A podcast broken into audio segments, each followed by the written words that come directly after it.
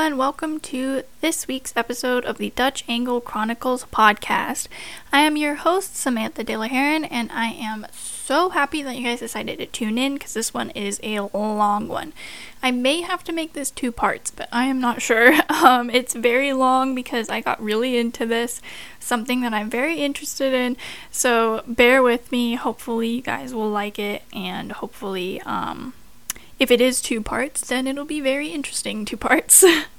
so this episode is going to be about films inspired by anime and it's this whole episode I basically based off of this Screen Rant article written by Arnab Rakshit. I think that's how you say their name. I apologize if it is not. Um, it's called 10 Anime That Inspired the Making of Movies in Hollywood. So I'm just going down their list, but I did some outside research to give some sort of um, like background to each of the movies and animes and stuff like that. So I did add to it. Um, and thank you so much for writing this article. It was really, really well done. So go check out this article. I will link it in the show notes so you guys can look at um, everything. I didn't quote everything. So there you go. But before we get to that, let's talk about last week's riddle. So, last week's riddle was there's a one story house in which everything is yellow yellow walls, yellow doors, yellow furniture. What color are the stairs? And do you know what the answer is? Do you? Do you? There are no stairs. it's a one story house. So, there can't be any stairs that have a color. So, there you go. And stay tuned for this week's riddle. Little um side note before we get started, if you hear a clicking in the background, it's because my dryer is going right now. And um it's just there's a lot of zippers in there apparently rolling around. So hopefully you can't hear it. Um but if you do hear clicking, that's what it is. Anyway, let's continue. So number 10, the movie is Looper and it was inspired by the anime Akira. So Looper was released in 2012 and it was directed and written by Rian Johnson and the cinematography was done by Stephen Yedlin. It stars Joseph Gordon-Levitt, Bruce Willis, and Emily Blunt. Akira came out in 1988. It was written and directed by Katsuhiro Otomo, and it was based on Otomo's 1982 manga of the same name. And it stars Nozomu Sasaki and Mitsuo Iwata. I am trying really hard to pronounce these Japanese names um, correctly, so hopefully I am doing an okay job. I do watch an, a lot of anime, um, so hopefully I'm getting some of the pronunciations right. So, this is what the Screen Rant article had to say about the inspiration. The character Sid, which audiences can see in the movie, is a direct nod to Katsuhiro Otomo's Akira and showcases how the powers of an individual, psychokinesis in this case, eventually converts them into a monster. Although the story does not centrally revolve around Sid, the uncanny similarities cannot be ignored. And I totally like think that this person has watched every anime in the entire world because I have never heard of Akira. Um, but it looks really interesting. And especially since Looper um, is based off of like this anime, like Looper was like one of the most interesting films um, of 2012. and like I remember um, just kind of being blown away by the story and everything like that. So I think it's pretty cool that they decided to bring in some elements of this anime, and we'll see that a lot in these uh, movies. Number nine is Scott Pilgrim versus the World, and it was inspired by Naruto, Afro Samurai, Samurai Jack, and Fooly Cooly. I have not seen Afro Samurai, Samurai Jack, or Fool Cooly, but I have seen Naruto um, like a little bit, so I kind of know what that one's talking about. Um, so Scott Pilgrim versus the World was released in 2010. It was directed and partially written by Edgar Wright, and it stars the amazing Michael Cera, Chris Evans, and Aubrey Plaza. Naruto, um, the first series, which was the inspiration for Scott Pilgrim, was released from 2002 to 2007. It was created by Masashi Kishimoto, and it's based on the manga of the same name. And so, um, I didn't want to name out every single one of these anime, um, but I think most of them you can find on Verve. Um, it's vrv.com. They also have like apps and you can get it on like your PlayStation and stuff. That's how I watch a lot of anime. Um, so, not sponsored by the way, that would be amazing if it was. Um, but this is what the Screen Rant article has to say. There have been specific anime, namely Naruto, Samurai Jack, Afro Samurai, and Fool Coolie, which have influenced concept designer Oscar Wright and director Edgar Wright into the making of this movie. The final boss fight featuring Gideon shows the villain summoning his digitized sword using hand signs, a direct allusion to the beloved anime Naruto, which features an intricate list of hand signs. And I can attest to this, there are so many hand signs in um, Naruto. Um, I am not the resident uh, expert on Naruto, my husband is, but I have seen parts of it, so I can attest to this and say that it is true. Number eight is Clash of the Titans, inspired by Saint Seiya. So, Clash of the Titans was released in 2010. It was directed by Louis Leterrier, and the story was by Beverly Cross, and it stars Sam Worthington and Liam Neeson.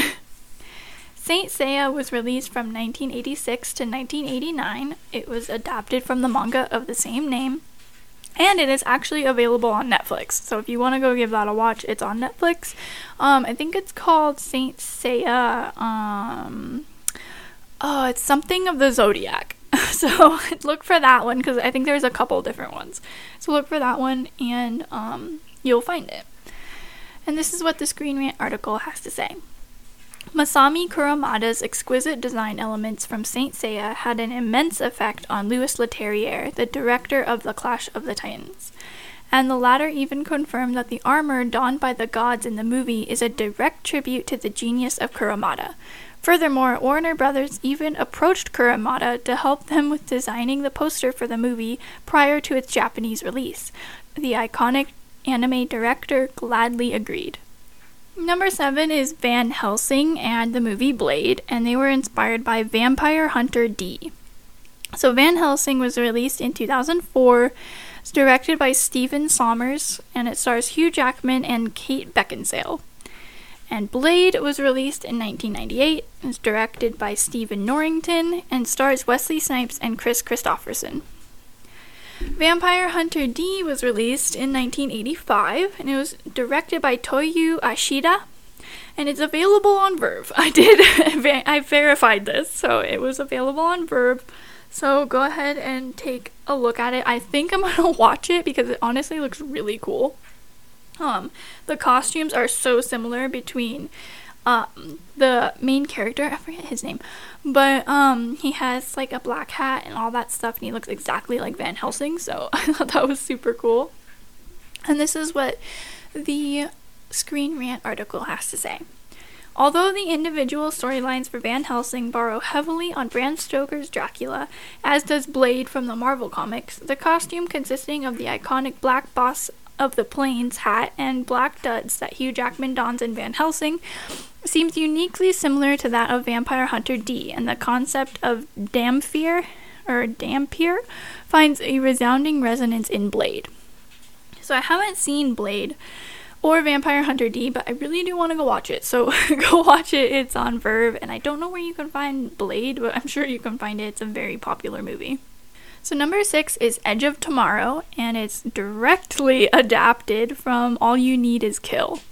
So, Edge of Tomorrow was released in 2014. It was directed by Doug Liman, and like it literally is the exact same as All You Need Is Kill. And it stars Tom Cruise, Emily Blunt, and Bill Paxton. All You Need Is Kill is a manga, and it was originally published in 2004, and there is no anime adaptation whatsoever and it was written by Hiroshi Sakurazaka. And it looks so interesting. Like, I really do want to read it at some point, but like, I'm not sure. I don't know if they have an English version. I'm sure they have to. I, like, why not? And, um, like, I mean, yeah, in 2004, of course. But if you have read it, like, let me know because it honestly looks really cool from all the photos I've seen. Like, go ahead, give it a Google search or using your favorite search engine and, like, just check it out because it honestly looks so cool. The art style is, like, really, like, post apocalyptic. And I mean, of course, it's Edge of Tomorrow. Like, if you've seen that, you kind of know what to expect. But it looks really cool. And this is what the Screen Rant article has to say. Although the light novel has never been animated, it has been brilliantly adapted into a manga by Ryosuke Takeuchi, with illustrations done by Takeshi Obata of Death Note fame. See? So that's why it's so interesting to look at. The entire movie is based on the premise of Sakurazaka's novel and draws its influences heavily from Japanese anime. I mean, yeah, like if you've seen Death Note, which I highly, highly recommend, it is beautiful. And by the way, the freaking the Netflix movie adaptation of Death Note was absolute garbage. Do not watch it because it is just it's like a slap in the face to Death Note the anime. Oh my god, I hate it so much like with a burning passion. But if you want a really good anime to watch that's dark, go watch Death Note. It is amazing. Number 5 is The Lion King and Kimba the White Lion. This one got me a little heated, I'm not gonna lie. So, The Lion King was released in 1994 and it was directed by Rob Minkoff and Roger Allers. Kimba and the White Lion was released from 1965 to 1966, so it's very old. and there's 45 episodes total, and the anime was created by Osamu Tezuka. And this is where it gets a little controversial. So, this is what the Screen Rant article has to say. The similarities between the two are uncanny, including scenes that seem almost exact. Read Mufasa sitting on the Pride Rock and his ghost appearing to Simba later in the movie. Furthermore, in an interview with The Hollywood Reporter, Matthew Broderick, who plays Simba, by the way, revealed that he had initially thought he was being cast for a role that was the remake of Kimba. If that's not enough, the names Simba and Kimba seem oddly similar. Like literally, they look exactly the same. I've seen so many things in my research that point to it being like completely like a remake totally. But um, Disney wants to completely deny that it is a remake or it's inspired by Kimba the White Lion. So, like, like excuse you, like just own up to it. You know, you completely took this idea from an anime from the 60s, you know? Like, why does that have to be an issue or something that's not cool to, you know, mention? So, I don't know. What are your guys' thoughts? Let me know. So, number four is The Matrix and Ghost in the Shell. This one's a little controversial too. Um, Ghost in the Shell, the recent remake with Scarlett Johansson. Like, why? Why do we have to whitewash? Come on, Hollywood. Like, just why? I don't. Uh, whatever. So, The Matrix was released in 1999. It was directed and written by Lana Wachowski and Lily Wachowski. And it stars Keanu Reeves, of course, Carrie Ann Moss, and Laurence Fishburne. Ghost in the Shell, the movie, was released in 1995 and it was directed by Mamoru Oshii, who also co wrote the anime. And it's free with ads on Amazon Prime if you want to go watch it. So I am thinking of going and doing that. Here's what the article had to say. Concepts like the fast paced green digitized typography point- pinpointing particular users, or the use of cortical jacks that allow users to descend into the matrix, or the fact that both the anime and the movie deals with the story of individuals who realize the true reality of their existence and then discover what it actually means to be alive, makes them vulnerable to obvious comparisons. To give credit where it's due, the Wachowski sisters always accepted how Ghost in the Shell has been a huge influence on them. See, this is how it's done, Disney. just, just give them a little mention. That's all you gotta do. I don't know what the problem was. I love The Matrix, by the way. They're coming out with the fourth one, and they were they were filming in San Francisco um, right before the pandemic hit. and I was like, oh, Keanu. Was thinking of driving out there to go see them, but it was too late by that time that I heard about it. Um, but yeah, it's coming out and they're going to have all the same um, actors, so I'm so excited. So, number three is Avatar, the one with the blue people, and Princess Mononoke and Ghost in the Shell. So, Avatar was released in 2009. It was directed by James Cameron. It stars Zoe Saldana, Sam Worthington, and Sigourney Weaver. Princess Mononoke was released in 1997 in Japan and directed by Hayao Miyazaki. And it's honestly one of the coolest Studio Ghibli movies, like, in my opinion. I love Studio Ghibli. It is the best thing that ever happened to the world because it is so like heartwarming and just relaxing just to watch them even when they're on controversial um, topics uh, like princess mononoke. So i highly highly recommend if you haven't seen any of them because they're amazing. And we just talked about ghost in the shell so i won't mention it again. And here's what the article had to say the fact that both Ghost in the Shell and Avatar have concepts of sharing human consciousness through the use of cortical jacks, and that Princess Mononoke, an anime with a strong female protagonist, also deals with the premise of humans degrading nature and nature fighting back in self defense to retain its virility, strikes an uncanny chord of similarity. I could totally see the inspiration behind these because they are pretty similar. like, if you really take a look at it, yeah, their plots are like slightly different, but they're kind of the same, especially between um, Avatar and uh, Princess Mononoke. Like, they are kind of the same thing. Like, the main character goes and um, understands what's happening to the forests, and they try to stop their own people from destroying it. So, I think it's really, really cool. Number two, we're almost done, is Black Swan and Perfect Blue. So, Black Swan was released in 2010. It was directed by Darren Aronofsky and it stars Natalie Portman. Perfect Blue was released in 2007 and it was directed by Satoshi Kon and it was written by Sadayuki Murai. And this is what the article had to say. Starting from the story of Perfect Blue and Black Swan regarding a young girl troubled by a doppelganger and alienating family and friends in the path to fame, to specific shots to the fact that Aronofsky had bought the rights to Perfect Blue from Kon, the similarities are many and abounding. And um, if you haven't heard of Satoshi Kon, he has directed a lot of different anime. So just give him a quick Google search as well because he has a really huge repertoire and um, you would definitely recognize some of his work. These two I see online all the time being compared to each other, and like if you look up on YouTube or something, you can see a video of the two side by side, and you'll see exactly what um, this article and what I am talking about because it's pretty cool to see them right next to each other.